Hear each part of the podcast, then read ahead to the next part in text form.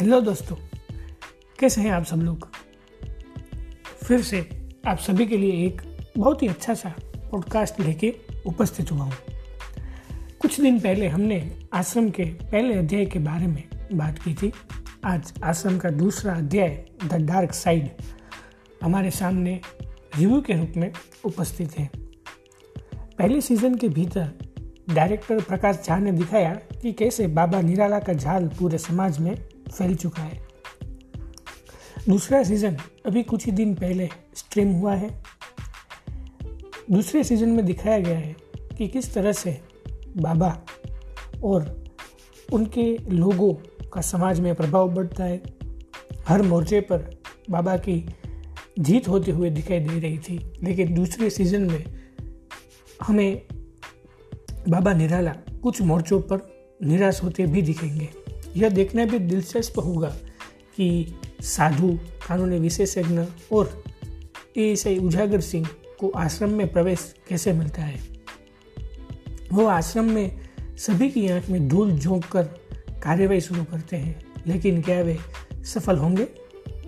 दूसरी और बबीता का रवैया रहस्य को प्रकट करने वाले ट्रेलर से कुछ अलग रहा है। पम्मी बाबा के चंगुल में फंस चुकी है। वही बाबा आश्रम में युवाओं को कैसे आकर्षित करते हैं, उसकी ये टेक्निक भी देखने लायक है। राजनीति इसी अध्याय के साथ समान रूप से जुड़ी हुई है। इस अध्याय में यह स्पष्ट हो गया है कि बाबा किसका साथ दे रहे हैं, मुख्यमंत्री जी का या फिर हुकम सिंह का।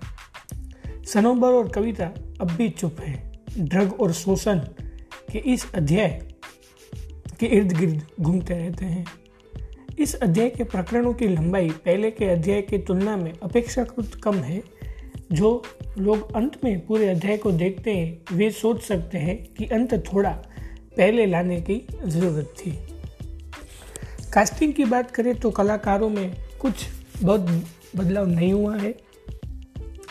पहले अध्याय के एक दो कैरेक्टर अगले अध्याय तीन में नहीं देखने मिलेंगे, ये एक महत्वपूर्ण बात है और दूसरी महत्वपूर्ण बात यह है कि एक ऐसा चरित्र को जोड़ा गया है जो आने वाले अध्याय में हुक्म का इक्का साबित हो सकता है।